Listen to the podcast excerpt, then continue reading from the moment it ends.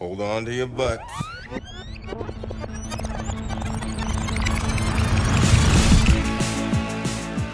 Hello and welcome to episode 38 of the Reviewed Movie Podcast. I am Ivan Kander, and as always, I am joined by my two co-hosts, Dave Blands and Mike Morandi. Say hello, gentlemen. Hello, gentlemen. and joining us via Skype, we have uh, film critic Chris Klimek, uh, who has written for such publications as The Dissolve and NPR. Say hello, Chris. Hello, Chris. Well done. See, he's he's he's already never, in. never doesn't kill. it's, it's a, a classic. and gets gets them every time. And on today's uh, episode, we are going to be talking about Babe. If this is the first time listening to this podcast, we talk about classic movies in a modern cinematic context. You can find us on Facebook at facebook.com slash reviewed podcast, and you can email us at contact at reviewedpodcast.com, and our website is reviewedpodcast.com. So, without further ado, let's start discussing the 1995 film Babe. When I first came to the boss's farm, it was a whole new world to me. Everyone here seemed to know their place. The boss and his wife, the sheepdogs, the sheep, and all the other animals. Well, almost. We've got to do something about that duck. Now I just have to figure out where I fit in. I want my mom. Good heavens. Who are you? Babe, There, there. The little pig's a bit low. He's going to sleep with us. but mom, he'll wet the bed. what are you? You. Pig, what are you? I'm a you. A you. Okay. What a great trailer. Man, Ivan kills it every week. Really good. The trailer is so good. You want to? We want to talk about what this movie's about? Yes. So Babe is a story of a pig who um, Who can talk? Believe it or not. who is raised by sheepdogs, and he learns to herd sheep with a little help from Farmer Hoggett, uh, played by James Cromwell. As I said, the movie came out in 1995. It's directed by Chris Noonan, and it is written by George Miller. And the big incentive for doing this podcast for a couple of reasons. One, Dave is obsessed with Babe. When we start, we From day one, he's when we been men- pushing this movie. When we mentioned we were doing this podcast like a year and a half ago, the first thing he said is like, "Can we do Babe?" And then I was like, I don't think it was "Oh, the first thing I said. Okay. I think it spawned the podcast. Actually, I think Dave had started by saying, "I I really want to start a podcast." And the other and the other major thing is that George Miller is very much in the zeitgeist right now. His film Mad Max Fury Road has done very well critically and has become this huge kind of summer action movie tentpole that has impressed a lot of people. So we thought it would be interesting to talk about the movie that's not meant for that's not meant for adults at all, right? No.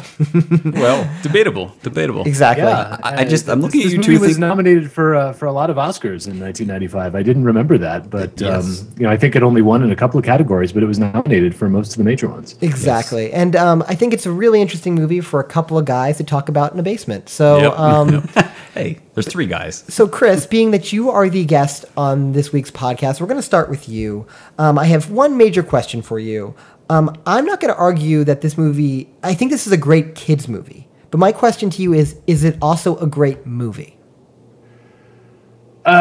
Well, what's great? Um, that's uh, that's a lame, equivocating answer. So I'm going to say yeah, um, because I, I feel like I have uh, a lot of resistance to uh, now, as when I was a child, to movies that are you know consciously geared towards children. Um, I think I, I probably liked this more when I watched it the other night when. Uh, when I saw it in 1995, when I was at the you know impressionable age of 18, Um, yeah, I, I think it probably moved me more. Um, you know, the the sort of allegorical stuff about social structures and uh, about uh, you know the carrot versus the stick and means of coercion, and um, maybe maybe I would have gotten that on a, a you know an emotional level that I couldn't really articulate had I seen this movie as a child. Um, but as an adult, it, it really comes through in uh, in a way that I don't think is too didactic or or irritating. Um, you know there's a there's a very unique visual look to this movie that makes that th- those ideas kind of it's it's the spoonful of sugar that um, helps uh, The medicine go helps down. that go down easy. the bacon yeah, flavored that's medicine. exactly the spoonful of sugar that that makes the tracking implant go down is I think the original the original line. Yeah, no, I, I really I, I think this movie has aged astonishingly well. Huh? Dave, Well, why, why don't you I go think, ahead I think and we could just echo end the it. statement? We could just end it there. That's great. What fun would that no, be? No, no, though? no, no, Um, well, I'm actually going to go. I'm going to have you go. I think last, probably, Dave. Okay. Um, Mike, tell me why this movie is awesome or not. I wish I could, Ivan. I really wish I could. No, I'm kidding. Okay, okay. Actually, um, this was another one of Dave picks. Dave's picks that I was going into like, oh god, why are we doing a movie about a talking pig? And is it even a classic? Like, what is this right for the podcast? What is it? Um, it's it was actually a pretty good movie. I say, I, I was almost angry that I enjoyed it because I was gonna give you so much crap for it this week, and I was just like, oh, I can't wait to watch this movie and hate it, and I'm gonna rip Dave a new one.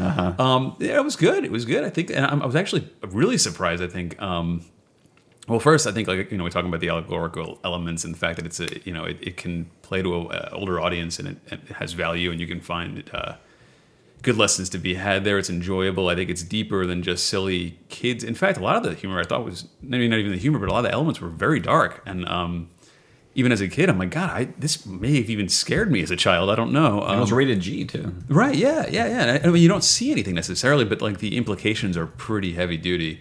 Um, I mean, the duck sees one of his good friends get cooked and eaten, and he's watching people eat her, and like, wait, this is horrible. Um, and how they're just kind of all like, you know, the, the kids get set, like sold, the, the little puppies get sold. And I'm like, oh my god.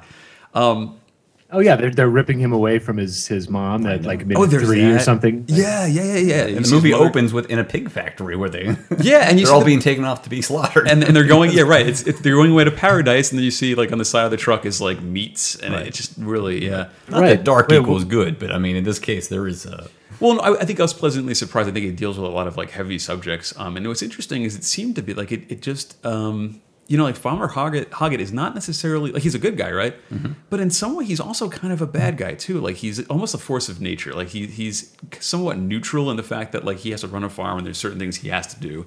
Um, but you can't help but like really like I really like this character. I, I liked um, James Cromwell. James Cromwell, yeah, yeah. I, I, I think the job he did and the character of Farmer Hoggett is great, and I think it's almost that he has this like weariness to him that like um, even from the animal's point of view, you can kind of look at it like he's just doing what he has to do to make a living, and you know, um, yeah. Overall, I liked it. There was uh, the effects. I was also very surprised by for a movie of its time. You said what year was this? This was 19 95. 95. So I mean, that's not super early, but um, I thought we were going to see some really janky effects, and I think like it was pretty spot on. Like all the, the speaking mouths and stuff looked good, especially for its time. Yeah. Well, it just goes to show you that that it's always better. I mean, I think if it was made today, it would probably it would they might just go with completely CGI dog, CGI Right. cat, CGI Yeah. pig. I mean, instead of the mix, which is I think what makes it work, right? Yeah, because I think they the also. three. My guess is they had a couple of moments where they had some unpredictable stuff when you know the, um, like I think one of the famous shots in the movies when the uh, babe is on like that uh, board thing and he falls off the board backwards or something like Oh, that. I've never seen that coming attractions. I'm I could see that being a mistake. Like they were shooting it. It was hilarious and cute, and they're like, "Let's! Oh, that's amazing! That's gold." it's funny that you bring that up, Mike, because my stunt pig. only recollection of this movie is seeing that, That shot in the trailer. right. Yeah. So and then the sheep's going, "What a nice little pig." um, and even something else we can talk about this later because I don't know how they did a lot of the shot. Like, how did they get two by two sheep to line up and move? And like certain, like, how did they get the pig to follow the duck in the house? Like, there's things I don't know how they did it. Right. Um, so I, I, I hope Dave, you can give us some background on that because uh, So, Dave, why why is this movie Well, wait, so important you to you? I thought you were gonna No, go I'm going to go you next. No, okay. why is this movie so important to you? Like, what about this movie speaks to you? I don't know. It wasn't like I was ten years old or, when I saw this movie. I I was. I'm, I guess I'm Chris's age. I was. I was 19 when I saw it, and uh, I. I don't know. I, sometimes you go in seeing. A, sometimes you go into a movie and you have uh, certain expectations. You, you know, I, I remember this movie getting uh, very good reviews. Um, you know, I, I watched Siskel and Ebert when, when they were on, and they were praising this movie. It got great reviews, and eventually, I think I saw it before the Oscars. So, um, I was a fan of it before it, you know, it was nominated for Best Picture and Director and Supporting Actor, and I think it won for visual effects. But uh, I, I guess I just I saw this and had no idea what to expect. I mean, because I, you know, especially when you're 18, 19, you know, back then. Me and all of my film studies. You wanted friends, some we were- nudity. You wanted a hard R No, no, we were yeah. watching. We were watching Pulp Fiction, Reservoir Dogs, and Clerks, right. and those are the kind of movies we were watching. Uh, and Babe kind of came out of nowhere, and um, it's hard to say exactly, uh, but when I was watching it this time, my wife, my wife pointed out something, and what she said was, "I think this movie is you." And I said, "Well, what do you mean?" And she's like, "It captures your goofy, sensitive spirit." And I said, "I guess you're right. I think I, there's something about this movie that I just connect with." Um, I, I think uh, I'm kind of lucky that I also think it's also a really, really good movie. I mean, you know, when, when you ask, I was just gonna say, movie. This this guy, guys, this movie is so good. I mean, how can you not see how good this movie is? And so when you were saying that, uh, you know, you weren't looking forward to watching Babe, you seemed really frustrated that I had picked this movie, and I was watching it. I was thinking, they wanna tell my friends what is Ivan embarrassed. thinking? I mean, has Ivan seen this movie yet? What does he think? This, this, I mean, he can't. You can't. You can't tell me this movie is not a really good movie. What does Ivan? Uh, well, okay. So I know that's it was kind of just like uh, rambling on about nothing there, but um, I think this I think this movie is just on almost every level. It, it kind of does exactly what it's supposed to do. You know, it's All like a all right. it's- All right. you know, No, I'm, I'm gonna keep. I'm not gonna keep you in suspense any longer. Did I enjoy Babe? yeah, I did. yeah. I enjoyed. It. But he Babe. wasn't happy about it. But I still think the movie's got issues. I do. Th- I think the movie has issues. Um, my favorite thing about this film is something that I think Chris touched upon.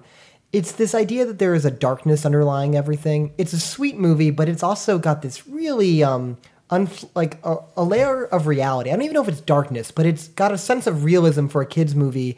in Harsh the- realism, in- yeah. Yeah, in the sense that animals die, and that it's not just because our main character is a pig doesn't mean that magically people don't eat bacon anymore. And I think that's an important thing about the movie. Yeah. That, that that the movie does very well, and even the death sequence of Ma. Uh, where uh, there's like blood on the snout of Babe and all that kind of stuff, I think is it shows a sense of tactile realism that gives the movie weight, um, and, and I really appreciated the film for doing that. That being said, I think Babe is a really lame character. I think Oh. he's in, my problem oh, with. Babe Oh man. is he's boring. Like there has never been a Oh, duller God. character than Babe. Like he's harsh. just Ivan, was he supposed to be like an anti-hero pig walking around spray painting the barn? it- like, what was he supposed to? is Can't a character Why just can't be he be proactive and in my face? Can't a character just be kind? I th- no, I think that well, I think that kind is fine. I don't think kind's interesting. Like I think Kind- But, Well, but there's a place for kind, and I agree with Dave on this. I think I'm, I'm so sick of. I, we said it millions of times. I'm sick of the, the oversaturation of anti-heroes and bad boys and misunderstood loners. I like Babe is like this innocent, like you know, you know do-gooding little guy. I mean, who and- doesn't and- know his own place. And not only is he, not only is his character kind, I mean, he actually has a character arc. He's not he's not just like the straight, uh, per, you know, the straight character for people to kind of react to. He has this arc where he, it's, it's a little bit of a coming of age story for. And he does. He does try to be a badass. He tries to, to bite the sheep. Very He's briefly. like, yeah, yeah, yeah. So I think like he has that moment where he tries to be, and he just realizes it's not him. And I don't know. I think he's got an arc there. I think there's some depth to Babe. Well, I think the fi- I think the second half of the movie is by far stronger than the begi- opening act of the movie. I, uh, when it finds this rooting in the he needs to be. Did we lose him? Sorry about that, guys. Sorry, we're back. Um, we we lost Chris for a second, but we're back. Um, I was being a Skype anti-hero. I like it. I like what you did there. I play by my own rules. I don't need to stick with these kind of conventions of podcasting. Um, I think that the issue, I think that it becomes a lot more interesting when Babe has this focus of becoming this sheep pig, and I think leading up to that, it feels like a lot of it feels like a storybook, like a book you'd read as a kid, which it's based off of. It's so it makes sense. to. But this idea that it's like th- these separated chapters, and each kind of thing happens, and, and another thing happens, and structurally, I wasn't really invested until that ha- second half, and I got really invested in the second half. And I think the final climax is very strong, and when Hoggett becomes more of a character, I think that Yeah. also helps the movie as well. So I think that it is a good movie, Dave. I'm glad I watched it. I wonder. Don't ever do this to him again. I wonder whether or not though that this would. It's funny that it's you know it's commonly it's thought of as a kids movie. Mm-hmm. I don't know how well this would appeal to kids. Like, uh, is would this be something that you know an eight year old would want to watch? I think so. I think you got like a lot of funny moments, especially with the duck. The duck is. I feel like kids would crack up every time the duck is on screen. 'cause He's just so ridiculous. Yeah, well, this, I mean, I'll, I'll just be honest. This is, I mean, my daughter just turned two a few months ago, and last year, this is the first movie I tried to show her, and she made it through a, bit, a few minutes before she. before, you know, Okay, so that's a She wasn't no. scared. She wasn't scared. She just didn't understand, and it was She was interesting. just, just bored. to How be fair, a one a one and a half year old or a two year old doesn't can't sit more than ten minutes. No, time, no, no, so- no, no. Because and and, and uh, it was something interesting I actually found about just the general process of filmmaking. Watching it with her, where, where she would see the pig, I would say, "See the pig," and she would go, "Where the pig?" and That's then, adorable. And then they would cut to another shot where where Babe isn't in that shot, and she would go, "Where's the pig?" so because she didn't understand the rhythm and the process about how editing works yet. So, How old is she? That's that's a shame. Actually, you've been failing your job as a parent. yeah. Well, So now that we've discussed the developmental disabilities of Dave's daughter, um, uh, I want to talk about um, I want to talk about the technical craft of this film, and we'll, I think we're going to go into those larger thematic issues that Chris talked about a little bit later. Uh, but let's talk about how this movie looks, and maybe we can talk about how they probably achieve some of this stuff. It seems like they're okay. So a couple of things that stood out to me. It seems like they were using a lot of animatronics for a lot of scenes, especially the duck. You could tell a lot more in his neck. Um, what did you think, Chris? I mean, were you able to uh, kind of pick pick out anything that was interesting to you? This, this You know, I, I, I well, I, I don't know. I, I think like a, like a lot of people, um, I, I sort of like the artificiality uh, that you get from from practical effects. This is certainly something that you know my piece about Mad Max Fury Road and every review of it has, has touched on is you know, praising the um, uh, revival of, of these these older techniques. Um, you know, and even even when they don't look um, completely authentic, um, there there's still a, a tactile quality that I think still makes like the you know the Ray Harryhausen stop motion stuff very interesting to look at, even if you don't believe that these creatures are actually alive. Um, the effect work in this movie looked very seamless to me. I, I mean, I actually I, I couldn't tell looking at the duck. I mean, you know, I'm watching it on on TV and everything, and it's streaming, and the you know the picture quality is is sort of going in and out. But um, you know, if not for the if I hadn't seen the credits, you know, um, identifying animatronics people and computer animation artists and stuff, I'm not sure I would have known that there was um, such a variety of techniques used, and they were, you know, combined just very successfully. Um, you know, I don't, I don't think that they're they're going for a fully realistic tone in this movie. Certainly, that that fable-like quality comes through in the the visual style. Um, and that's not limited to the the special effects. You know, there are a lot of Dutch angles and things. Um, the Hoggett's house is a little weird and cramped, like something out of a, a fairy tale. right exterior too, I think. Yeah, it all like- it all felt of a piece. Yeah. Yeah, and it's and it's even uh, the way it's shot and the way uh, the production is kind of set up. The house is kind of in the in the bottom of this valley, so whenever they whenever they shoot the house, it's almost like you have this grass behind it, beautiful, yeah. beautiful backgrounds. You know, everything everything in this movie does look like you know, uh, Goodnight Moon or, or It, know, yeah, like, looked you know, very storybooky, very like- colorful, a lot of saturated colors. Um, there's a one shot where after he, uh, after Farmer Hoggett's shearing the sheep, and he kind of like unfurls the whole like sheep skin or Yeah. I not what skin. That sounds horrific.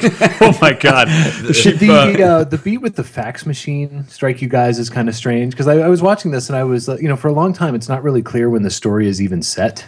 You know, I mean from the the, fact that they have a refrigerator and, and Hoggett's truck, you know, you could kind of narrow this down to like a fifty or sixty year range. Right. Yeah. But he drops then- he drops a few modern touches into it uh, uh, that you know, you know, so you know it's not taking place in like in the turn of the century, you know, 1910, 1920 or something. You know? Yeah, right. He's got a horse and cart, but he also has a pickup truck. 1995 I actually, um, would seem obsolete almost, you know, within five years. I think it's interesting because I don't even know where the movie is physically supposed to be taking place.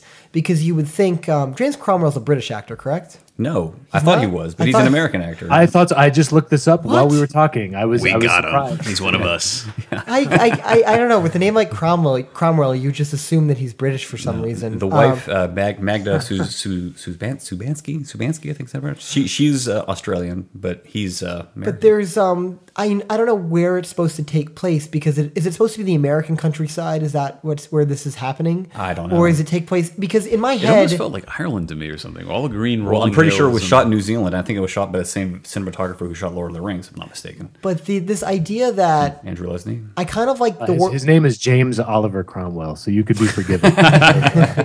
Born in Los Angeles, but raised in Manhattan. There He's, you he's go. more American than I am. Wait, is his name really Oliver Cromwell?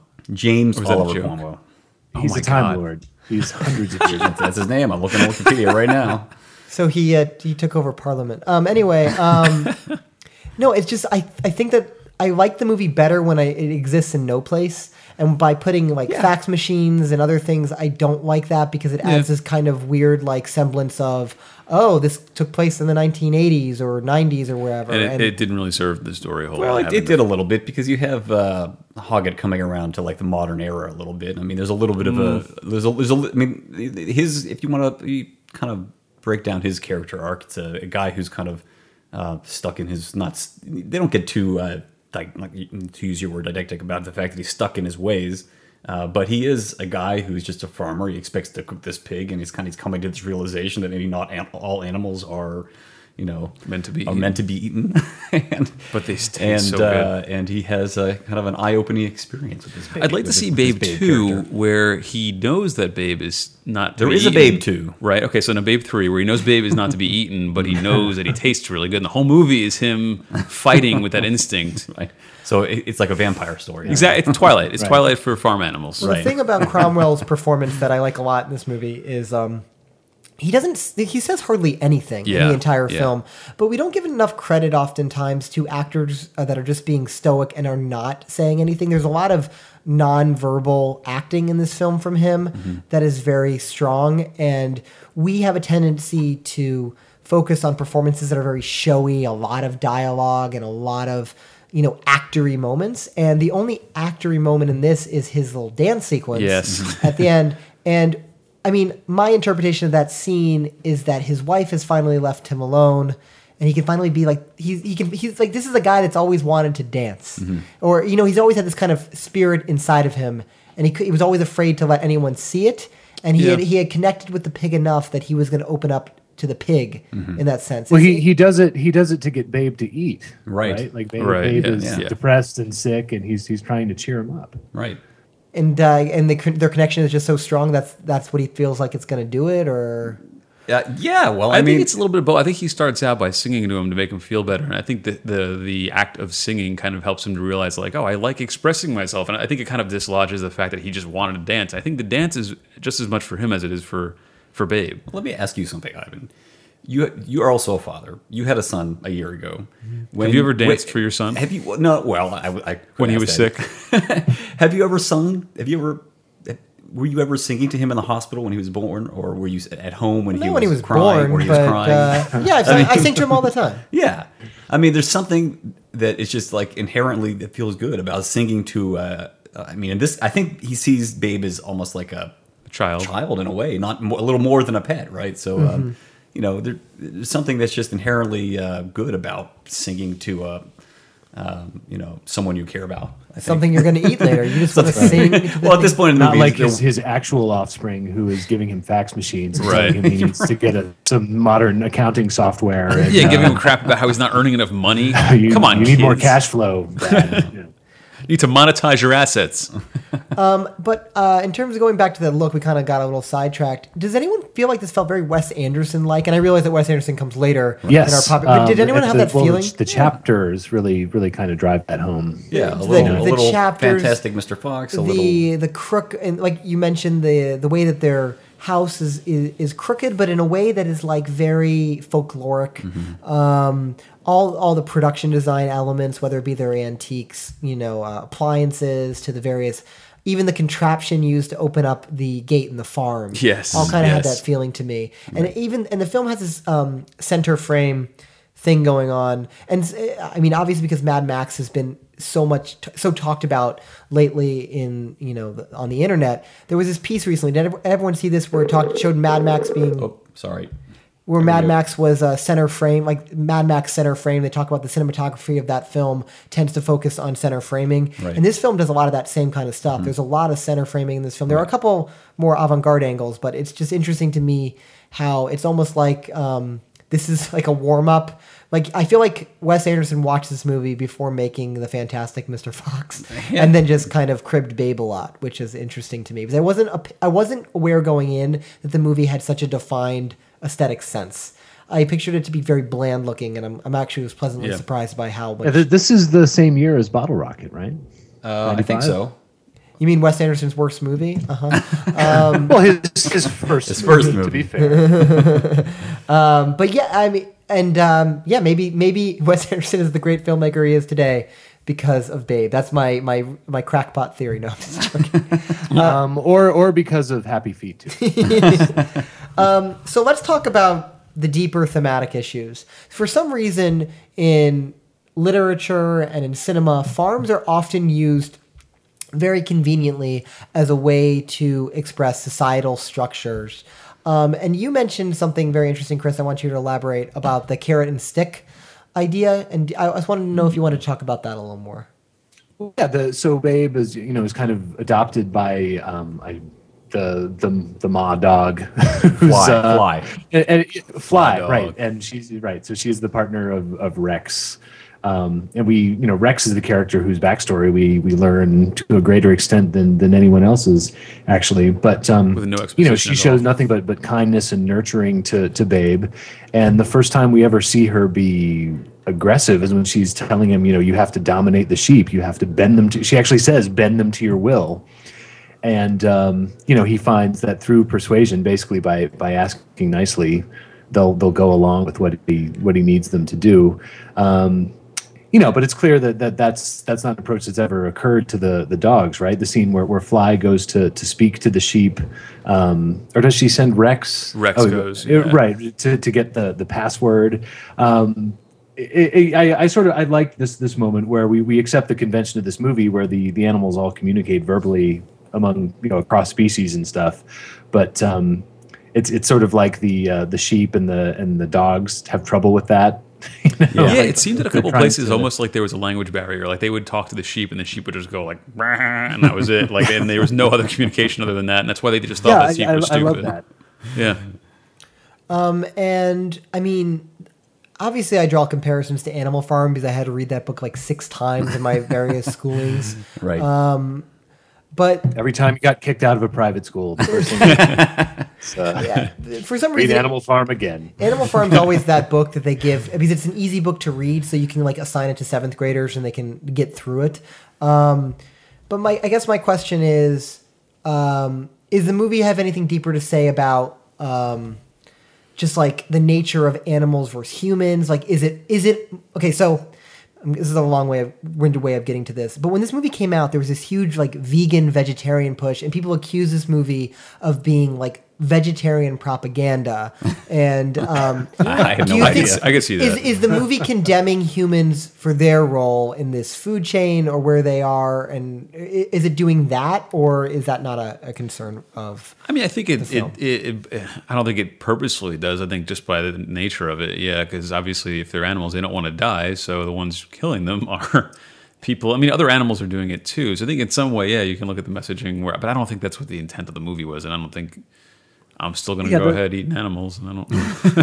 The Sorry, fact babe. That, that the movie does not demonize the Hoggetts at all. Right. You know, I I, mean, I, I- I think but- argues against that. I, I would say against Mr. Hoggett, but uh, Mrs. Hoggett is pretty diabolical, especially yeah, how she's like she staring at him and she's like licking her lips. she and- thinks her husband is insane. yeah, she thinks he's insane and she wants to eat Babe. Like, I, I, Well, uh, well, Well, she seems to come around at the end. Well, she's also an interesting character because she reflects that theme. She's a lot like Fly in the sense that she can't understand that people can be different. Like Right. that uh, she thinks everyone needs to fit that same role as well as the same. She's just like an animal on the farm in the sense that she believes that everyone has a space they need to, or a slot they need to fill. So when Hoggett goes beyond that, it's like the most devastating thing in the world for her to see him like embarrass her or whatever um, which I think is is interesting in a way because in a large in large part I, I consider her the villain of the movie in a movie that doesn't really have a villain. Like an like a like a direct evil force. the villain in the movie is societal structure, I think. We'll talk was about that. very- no, you, you can't just drop that and, and let it go. So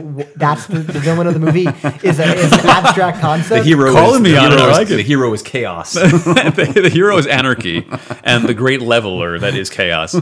No, I, I think for me, honestly, I feel like because it's it's not that any one person is bad or any one person. It's I feel like everyone is a victim of wherever they are in the societal structure of the farm. Like it's not that Mrs. Hoggett is bad. It's just that she's hungry and she likes bacon.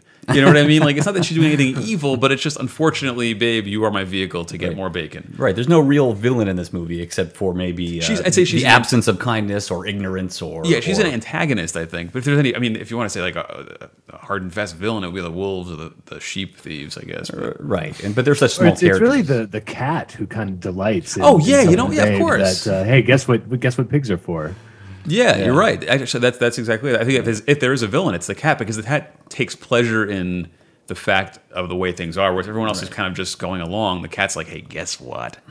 Well, I think this movie is a reflection of that old adage uh, that nature is not cruel; it's indifferent. Right. Yeah. And you know, just because i you know humans don't eat bacon because they really, really, really want to hurt pigs, they just like eating things that taste delicious. Right. So, you know, you know, tell that to my people, the Jews, who just can't eat can't eat bacon. you, you know what's interesting is my, my I mean my favorite movie last year was Under the Skin. Um, and then I, I went back and, and read the novel afterwards, and the novel is unquestionably, you know, an anti-meat industry kind of. Uh, I, I mean, I don't want to call it a screed because that suggests that it's this shrill, you know, like like more, uh, like its moral is more important than its imagination, its technique, and I, like I don't think that's true at all. Um, and I, and I love the adaptation of it, but they are distinctly different. And and the movie, I think, jettisoned the the politics of it almost entirely. Um, but um, So, so you're saying yeah, the, the book the- got more into like the minutia of why uh, the Oh yeah, this no, alien no, the- character was doing what the, it was the, doing. the book. It's very yeah. I mean, in the in the book, the the humans that the the alien played by Scarlett Johansson in the movie are is capturing are very explicitly being harvested for food. They're being you know castrated and having their tongues cut out and fattened, and it's very clear that they remain alive and conscious um, and aware while this is happening to them. And Oh, it's very disturbing. yeah, the movie does not. no, it, it is extremely disturbing. Yeah, the under skin, under the skin was great actually. Um, and it's interesting that you bring up this whole idea of an alien actually, because I feel like in I'm calling this a George Miller movie, but it's not. I mean, it's not No, we're not- technically directed by George Miller. Yeah, although we he- need to give credit to Chris Noonan, who actually directed this. right film. but he, you know he didn't you know just you know based on on history i mean chris noonan didn't go on to have this uh incredibly illustrious career following and uh following babe i mean he, he directed i think maybe one or two other movies if i'm not mistaken uh which is strange given that he was nominated for best director and this was a Yeah. highly successful movie Oh, he was and nominated then for it's best director 10, as well. 11 Yes. years before he before he directs another film it looks like uh, i'm just looking on imdb and there's something called miss potter that i have That's the one with Never Renee, heard of, It's, but it Renee, was- it's Renee Zellweger's that that movie, right? oh yes yes she you're right is you're Beatrix right. Potter, right? yeah it's a Beatrix Potter. Peter movie. Rabbit. Yep. Um, but George Miller uh, wrote. Uh, if you if you watch the uh, he wrote and produced this movie, he directed the sequel, and uh, and I think it, a lot of the stuff in Babe falls more in line with a lot of the themes that he explores in his movies. If, if you you know if, if you're thinking about Fury Road, uh, you know when I was watching the pigs being taken off to be slaughtered, they were almost like the war boys in in uh, Fury Road, Exactly like screaming, them, screaming about. Valhalla. And, i was thinking of that too Yeah. yes shiny and chrome Yes, exactly. um, you know, and, and there's also a I, I feel like you know even in Happy Feet, if, if I'm remembering Happy Feet, I mean, there's a the main character of that movie is is a penguin that dances, right? He's kind of like. Uh, Absurd, yeah, well, I, I preposterous. it would never happen. you, know, you have a character that uh, kind of um, kind of reaching beyond uh, his societal you know place in society, just like Babe is doing the same, just like kind of uh, Furiosa and Mad Max is trying to escape her. We her should get them role all and- together in a room. and um, yeah, we should. it would make it an interesting kind of Avengers style movie. Furiosa, Babe, and uh, we should do a battle royale between the three of them and see what happens. and Happy Feet Pig or Happy Feet Pig, Happy Feet Penguin. I kind of want to talk a little bit about the sensibility of George Miller in the sense that I mean the reason we're doing this movie is because of Fury Road and his kind of excuse me his launch back into the zeitgeist, but he has had such a crazy career, right? I mean, he makes these three apocalyptic movies um, that are pretty dark in a sense, and then he just he makes uh, uh, you know two kids films back to back. He makes Happy Feet, and then he jumps back to Mad Max, and he ha- he hasn't really made that many films. And I'm just kind of curious: is that because?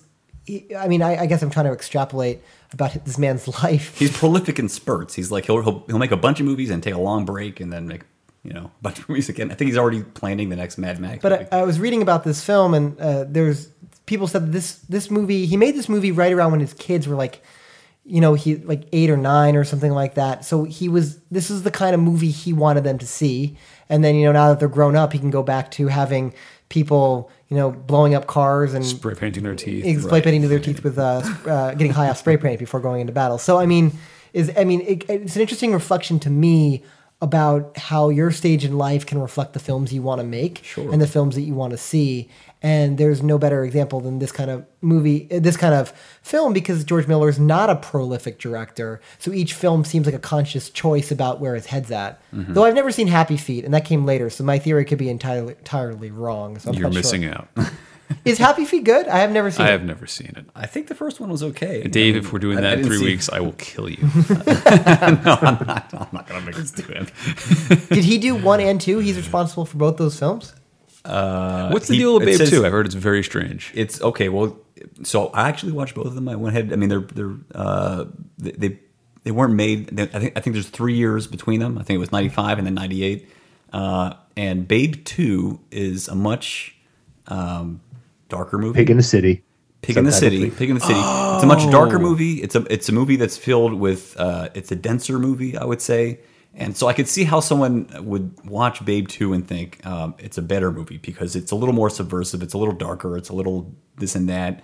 For me, I don't know it- if I can it- handle darker than Babe 1. well, it's just you know, there's there's there's there's more everything to it. That you know, it, it, he goes to a city that's kind of this uh, combination of all has structures from all over. That has like the, the Eiffel Tower and the Golden Gate Bridge and all that. You know, so it's Preposterous. I'm out. so I mean, it's also a storybook. I mean, it's it's meant to look be like a storybook, but it's a very different. It explores similar themes of. Uh, of you know he's, he doesn't suddenly turn dark in this in, in Babe Two you know There's the- He, Still he the- becomes more of an anti-hero. Yeah, I was just Right. going to say. Yeah. Yeah, Yeah, he, He starts dabbling in, he in thrown meth. out of the sheep herding association. Yeah, there's, and- at, at no point does Babe meth, become a yeah. does, he doesn't become a blood bag at any point in Babe Two.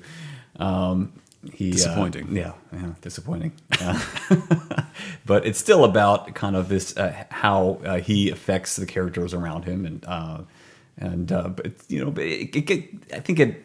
It's funny that it's directed by George Miller, but I expected it to have kind of a more subversive ending. But Babe Two has kind of a more mainstream feeling ending to me, at least. It, I don't Does he wanna- stop like a gang war between two different animal gangs? no, but it's just kind of this big over the top ending that uh, that, and that's one thing I think Babe does so well is it really sticks the landing almost better Yeah, than any other yeah. family movie I can think of. Um, and maybe that's why I like it so much is because you know it has one of the most perfect uh, ending lines in a movie. It Yeah, has like just the, the pacing of that final scene with the crowd and and uh, Can I say something? Like, I, I, a lot of movies where they have a crowd observing someone doing something amazing. Like, I, I, I mean, I guess I never questioned it before. I think by comparison, now I'm like, it always feels cheesy. Of course, they're going to applaud. Of course, they're going to go crazy for it.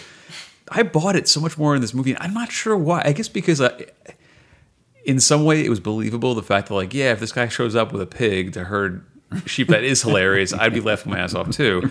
And then if the sheep start lining up side by side and walking around in perfect like lockstep, I'd I'd be pretty floored too. So I guess in that yeah, sense, but, it was but very before they go crazy cheering for him, they're like actively jeering him. They're being a lot nastier than they need to be. You know, three minutes earlier. Get a Right. dog, hog it. yeah, yeah. This is also when this is probably rural America somewhere, which is not always the most open minded to you know different ways of life. Like I still think pig, this it's made in New sheepdogs. Zealand, I think, or Australia, and I would, I would say it probably takes place there. I also like the animals' reaction to them. Like they, he, they're, he's trying to talk to, so he's trying to convince. At the end, Babe becomes. You're just you like know- poop jokes, Dave. Yeah. Okay, so that's what you're gonna. That's what you're getting to. So he tries to talk to the sheep, and there's like there's a, there's a shot of an actual sheep taking a you know, taking a dump next to the animatronic sheep. Clearly, that, that's uh, you know talking to him. So That's what I'm you know. talking about. The practicality of the movie is perfect. The, the Well, cinematographer was like, insisted that that scatological scene be, be inserted. Famously, uh, Miller didn't necessarily want it there, but uh, Feed that he doesn't sheep. get a say on everything. Pick your battles. I think. I mean, I think that the a, a large reason why this movie still holds up, and this is what you know, this ultimately what this podcast is about is whether a movie still holds up when you look at it. You know, twenty years later, fifteen years later, whatever. Um, it is that tangibility of how the movie feels and looks, um, and that's what makes it super super awesome. There might not be a seamlessness to the effects. I mean, there. I mean, it is pretty good, but there there's still some seams that you can see. But I think that makes it all the more charming because of it. It fits that storybook, I Spy like book aesthetic that I think really works for the movie. So, so real quick, Dave, as a resident master of Babe. How did they get the sheep to follow each other? Because I'm Yeah, still. what, what is the name for that that field of inquiry? That that what is the pedagogical term? what did you get your- for, Well, your just, doctorate it's just in? animal trainers. I mean, I, I did watch the, and that's another thing. It- This movie, uh, the director's commentary, Chris Noonan's nowhere to be found on the DVD. It's, it's George Miller does the, the uh, you know, quote unquote director's commentary. So do you think George Miller held a gun to his head the entire time? I don't you know. were going to direct this I, movie. I don't do know everything I say. But what George Miller said is they did have animal trainers specifically for each type of animal. In fact, there's this one shot where all the animals are kind of looking in the window. I think it's the maybe I don't know when he's dancing? when Hoggett dances, Well, there's various. There's a few scenes where that happens, and he was talking about how they had to have a trainer for each one of those animals. They have a cow trainer, they have a duck trainer, Each holding they- a shotgun and they're all trying doing multiple things behind the camera, trying to get you know the the animals to do exactly what they want them to do. So, you know, it's, it's, it sounds like a difficult task to be not, not to mention the special effects and. uh you know, I, I don't think the sheep probably walk side by side in every single shot, but I, I, I do think that uh, you know, with enough uh, work, you could get the sheep to do what you want them to do. I was thinking maybe they tied them all together. Maybe, possibly. I don't know. So they had no choice, which is actually pretty ironic considering the, the movie's about. You know. appealing to one's free will. Right, right. Babe Unchained. Well, in the same way that, that George Miller, you know, hires genuine little people and stuff for, for Mad Max instead of using, you know, makeup effects and stuff to achieve those looks, he um he gets three-legged animals, Right. And uh, Yeah. binds them together in a not, found a couple not necessarily Siamese fully sheep. Humane way. well, I believe Babe Two does Yeah, have I a think so. uh, a two legged dog, and I can't imagine that was a special effect. So I'm gonna go into the things things that bugged me about the movie. These are the oh. nitpicky things. Go nuts, that- man. Can, d- this scene really didn't work for me. Um, I think the the scene that takes place after is very effective, but the scene where Hoggett thinks that Babe is the one that killed Ma just doesn't make sense to me from a logical Yeah. perspective. I mean, this is a pig, like a tiny little pig. How could he have like, bloodily murdered this sheep? And I think afterwards, the scene with the gun is very effective because it talks about like what would be going through Babe's mind about how he thinks that tubes are going to provide him food, and Yeah. that that Yeah. dramatic irony as an audience that we know, you know, it's not doesn't look good for the pig. gonna but I mean, someone else from a plot perspective, just from a writing perspective, did that not work for anyone I else? agree. Thank you for bringing that up. I, f- I forgot about that. Yeah, I didn't buy it, and I'm like, come on. If he really knows his pig so well and he really connected so well, he would not really think that that happened. Like, come I think on. Who is is it? Is it the narrator or is it Fly who explains that this the- is just a violation of the law of the farm and you know he he I can't tolerate it? I believe it's the narrator. Yeah, the Roscoe Lee Browne, who uh, i- i- until now I didn't realize was the same actor. th- There was this character. He was a character actor who was on the Cosby Show, and for some, uh, in my head I heard this guy as like a British actor, but he's an American actor. You know, he's he just has a very distinct way of pronouncing, uh, you know, the uh, announcing and, and saying things, and his his uh, Yeah, vocal I- patterns are very. You know, he unique. I, I wondered, and I, I I have not checked this, but um, I wondered if he was the same guy who did the the prologue to the Road Warrior. Um, where they explain, you know, very vaguely only, how the world if only came where to there was this a desperate- website where we can, Yeah. and the other major, Well, we can dream. the other major thing, and this is a minor nit. I didn't the the the, the singing mice just didn't work for me. Uh, yeah. Okay. So what I was like it? I the thought they were going to have like a, a profound role in the movie. Uh, Terrifying. yes, they were. scary. yes. There- first off, there's something about like that. Scary. Oh, yeah, whoa, excellent. Well done. I didn't know the Oh, singing mice were in the room with us. That was. Did, I, you- I, I called did you him in. guys all hear that? That wasn't just me hearing it. But I don't know. Something about high pitched voices a freak me out, and b it seems like they were trying to add a certain pop culture re- relevance to the film, and that's like one of my least favorite things about the movie is when they tried to date it by putting like, oh, this takes place when fax machines are a new piece of technology. Yeah, but they're What- singing "Blue Moon." And that's like a 1950s song. I mean, that's I think not, they're singing. You mean they're not singing the thong song by Sisqó? And No, Which is no, real, there's yeah. not. I mean, 'cause as- outside of the fax machine, there's really not a lot. Yeah, what was what was big in 1995? There was that first Alanis Morissette album. you know, Uh, Spice could've- Girls. Spice Girls. Were, were these supposed to be the mouse Was it Spice big? Girls? Was that the year Yeah. of Big Willie style where he had like forty yeah, five but, big like- hits? but the mice weren't pop culture-y. I mean, they weren't singing songs that were from from. I know, just don't get their the appeal. Era. I don't get their appeal. Maybe that's it. Maybe you could explain to me, Dave. Well, they're, they're just they're, they're like the Greek chorus of the movie. You know, They're the fates. If you're gonna They're supposed to be the fates. if you're gonna have these little chapter headings, I mean, and and I don't have actually, you know. 20 years later, I still haven't read the actual children's book. I should go and uh, order that on Amazon. that's called the sheep Okay. pig, The Sheep Pig, uh, I, I would guess they're in the book. which is a better title in my opinion, by the way. The Yeah. Sheep Pig? I think it's a better title than I, I, I agree. Right, yeah. by by Dick King Smith, not to be confused with the Dick Smith of Roger Corman movies. Boom. That's perfect. did we ever figure out if the narrator also did the Road Warrior? Has that ever been Uh, resolved? oh, you know, I guess I could move my mouse over to the other part of the screen. Don't don't hurt Fine. yourself. That's- Okay. see if Dave can. We'll see if Dave can I, beat you I'm to not it. seeing anything about it. uh, voiceover. It's possible, but uh, Well, I mean, I actually, I actually, actually have to go back and watch a lot now that I've seen Fury Road. I need to go back and watch those Mad I Max think it's movies. Furry Road, guys. You could say it wrong. he was Dr. Barnabas Foster on The Cosby Show. It was. Are you saying it's a movie about men who dress up in uh, costumes? Animal. Yeah, Furry Road. Yeah. Oh, okay, that's interesting. Um, You didn't get that? There's costumes all over the place. I don't. I um. I, I want to go back because um, I believe it or not, I've actually I've, I've seen the Road Warrior. I've never seen um, Harold Baigent is the voice of the narrator in The Road Warrior. Ah. Ah. There you go. Um, I remember only watching Mad Max briefly, and um, I never finished it because when I started watching, I was like, I thought this movie was about a post-apocalyptic future. Right. You're And talking about the first Mad Max. The Max, first right? Mad Yeah. Max, and the first Mad Max takes place very much in a world that looks like. Uh, like 1979. Just slightly run down. yeah. so I was, I, I literally thought tired. I had the wrong movie. I'm like, well, I don't want to watch this. This is the wrong movie. Yeah. You know, I, I just just right before we got together to record this, I was listening to the Q and A with Jeff Goldsmith, and he had, um, I mean, it was like a month old episode where he had George Miller on, and Miller said that the the first Mad Max was only set in a supposedly post apocalyptic environment because they couldn't afford to shoot it in a populated area. you know, it was it was it was three hundred thousand dollars in nineteen seventy nine money or or something like that, and he just said, look, we couldn't afford extras, we couldn't afford locations, we couldn't afford you know current cars. Um, so that was our fix. He's like, I put a title card at the beginning that just said a few years from now, done. yeah. You work with you work with what you have, I guess.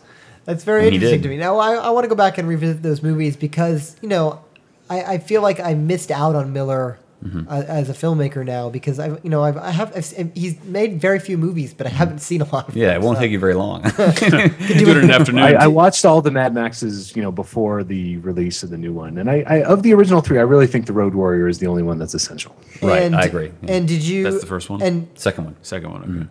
Um, so, you, but you would recommend? You can I just go right to the Road Warrior, or do I have to? Yeah. Okay. You- Yeah. You, you, yeah, that's it's the best one. You could go right to Fury Road, really.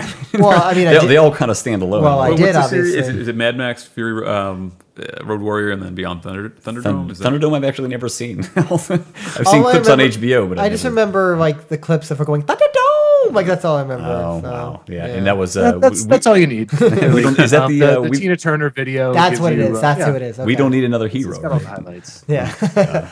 um, yeah. So that's something I'm going to uh, partake in. The, uh, this is I- again we're Lorenzo's Oil is something I actually have never seen and, and have always wanted to see. So I think I'm going to definitely check that out at some point Um, soon. D- Isn't it interesting? I, I'm getting too far off the beaten path here. Isn't it interesting that so is Mad Max also to take place in the same universe? Because Babe? No, no, no, no. that would be amazing if we can find some way for them all to connect. Babe is what started the, po- the The, uh, apocalypse. the Miller Cinematic Universe or MCU Well, is- think about this. Maybe it's MCU. when a when a pig tries to supersede its role in society. Society it, collapses. It created a collapse Yep. in society, Yeah. and that created an oil shortage for some reason. And then Well, because we- oil didn't want to be pushed around either. Oil's like we, we deserve better. We shouldn't be just stuffed in cars. Oh man, I'm gonna write some serious fan fiction that's gonna get some traction somewhere. Um, you know, So, so wait. So, the question is, do the do all the Mad Max films? yeah, are they in the same chronology? Are they in the same chronology, or does it just not matter? Yeah, I, I think I think they are. I, I think uh, Fury Road sort of hints at that, but I but I like that it's sort of vague, and I like that um, particularly in in the Road Warrior. Again, my favorite of the original three. There's a a narrator who comes in at the beginning of the end and sort of um, sets up Max as this figure of myth, you know, and that can explain away so many things. That can explain why he used to look like Mel Gibson and now he looks like Tom Hardy. You know, he's so, sort of the, this um, you know archetypal Clint Eastwood type man with no name character who drifts in and, and drifts out and. Um, I I like that. I think that's a that's a strength. But It but I do think they're all intent to. Yeah, exactly. And and and as in James Bond, in the same way that that Skyfall kind of plays coy about all that stuff by reintroducing his car from Goldfinger when this was supposed to be a, a reboot, you know, starting with Casino Royale. Um, Fury Road does that, where where he has his his interceptor from uh, the other movies at the beginning of Fury Road, and then immediately loses it. Right. Very cool. Um, any final thoughts on Babe before we uh, close out this podcast? Any any any parting words for people that are listening to this and can't believe that four men have talked about a talking pig movie for 45 or 50 minutes what is your plea for to have them go watch this you know Believe it, I son. wouldn't. believe it, son. no, I, I would say you know I, I, I, I what I like about Babe is I like when you can watch a kids movie and not waste your time. And I thought that's, that's what this is going to be. I figure like ah Dave's a softie now. He's got a daughter. He probably thinks it's a good movie, and it's not. But it was, and I, it, it didn't waste my time. I think it had a lot of good you know storytelling elements. I think the, the craft is very good, and I think overall, I mean it's it was enjoyable. So I eat my hat. Uh, I your hate- hat. You mean your foot is in your mouth. No, I mean, You I eat take your hat off to me. no, I, if, if I like this movie, I'll leave my hat. It's one Oh, of those okay. things. Sorry. Um, so I, wrote, I wrote down a couple things. And You one should thing, eat your hat now. And, and uh, I guess this is a question I would pose to you guys: is is that I, I just wrote down this movie avoids a lot of the quote unquote dumb stuff that kids movies sometimes uh, are, are are guilty of. And, and we haven't mentioned this, but this is a movie that came out the same year, three months bef- uh, following another talking Before- pig movie, Gordy. There's a movie called Gordy that came out. What was that movie about? No, I'm, I'm going to read it. We were talking last week about competing movies. Gordy and Babe we completely missed.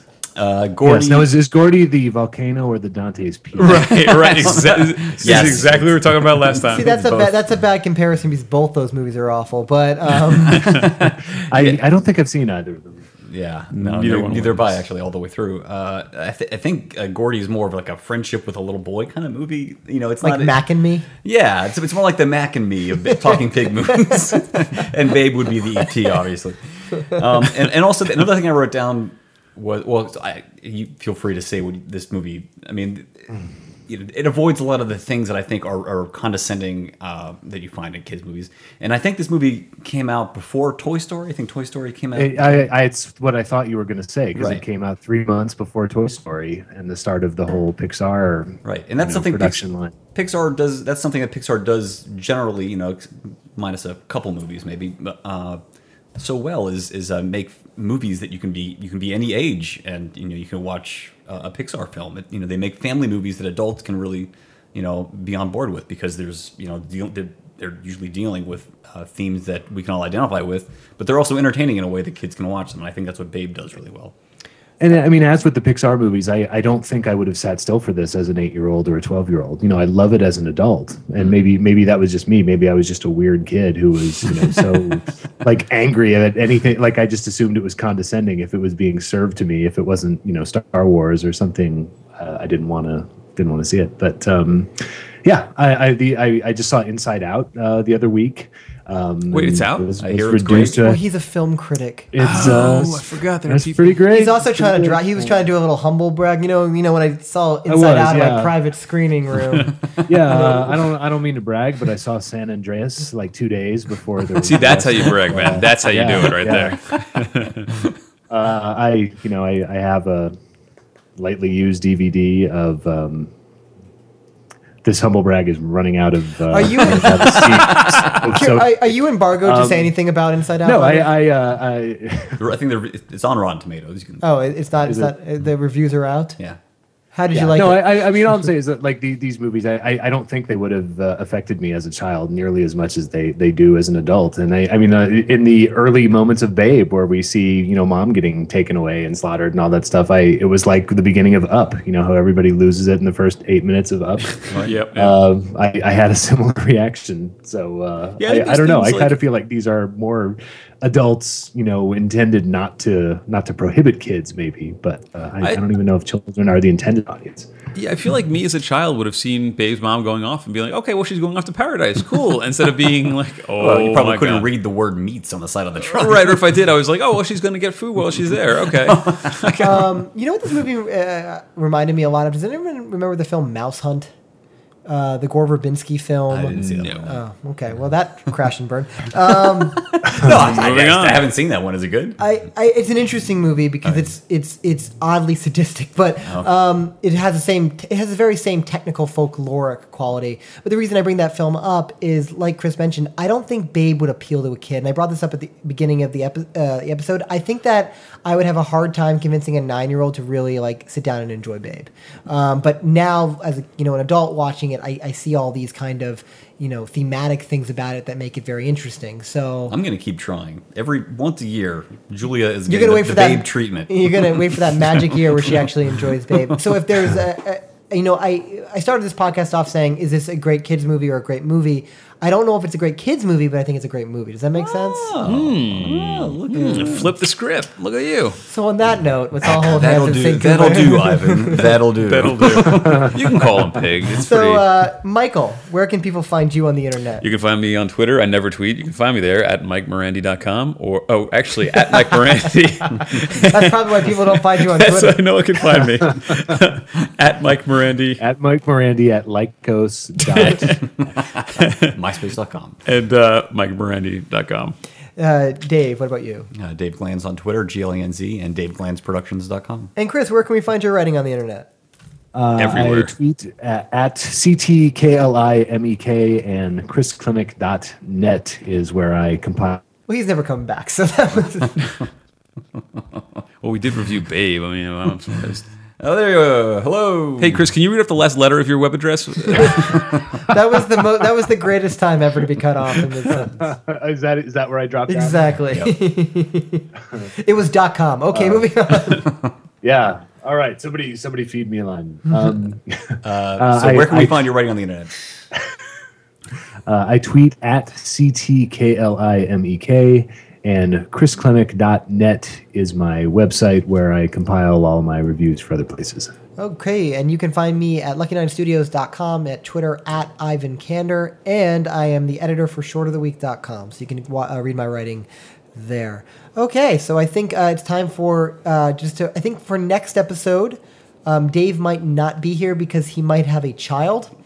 So, Well, a second child. If things go well, I'll. An- another one? yeah. He's just mass producing them Uh, now. two- Yeah. yes, the second one and the last one. Wow. The other one will still Nature exist, and um, so we're not sure who the additional uh, co-host will be. If there will be one, we're gonna try to tackle a movie very similar to Babe. I think we're gonna be doing Blue Velvet, so a movie so comparable on the spectrum that they just fit well with one another. But in all seriousness, someone tweeted me, uh, tweeted me on Twitter, sent me a tweet on Twitter saying that you guys should do a David Lynch movie, and I was like, okay, we'll do a David Lynch movie. So we're gonna be doing uh, Blue Velvet next and really freaking ourselves out. So watch that at a time. Yeah. Uh, so if- I will be excited to hear that that discussion. Not a movie I, think want to watch That's the night actually before. the the. I, I think I've seen that more times than any other David Lynch movie. In fact, I'm sure I have. uh, it's one of his probably his most famous. So that um, that is uh, it should be a fun thing to discuss. So if you want to find us on the web one more time, you can find us at reviewpodcast.com and we're at facebook.com slash reviewed podcast. Until next time, Mike, can you can you take us out with some beautiful mice singing? Please, just uh, a little. and a a one li- and a two and a three. Blue moon. okay, that's enough of that. All right. Tragic day.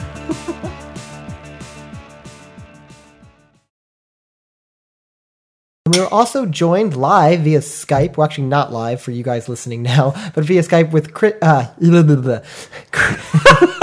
Why don't we start this whole thing over again? All No, right, that, that's actually that's exactly how you say it. All right let's start again.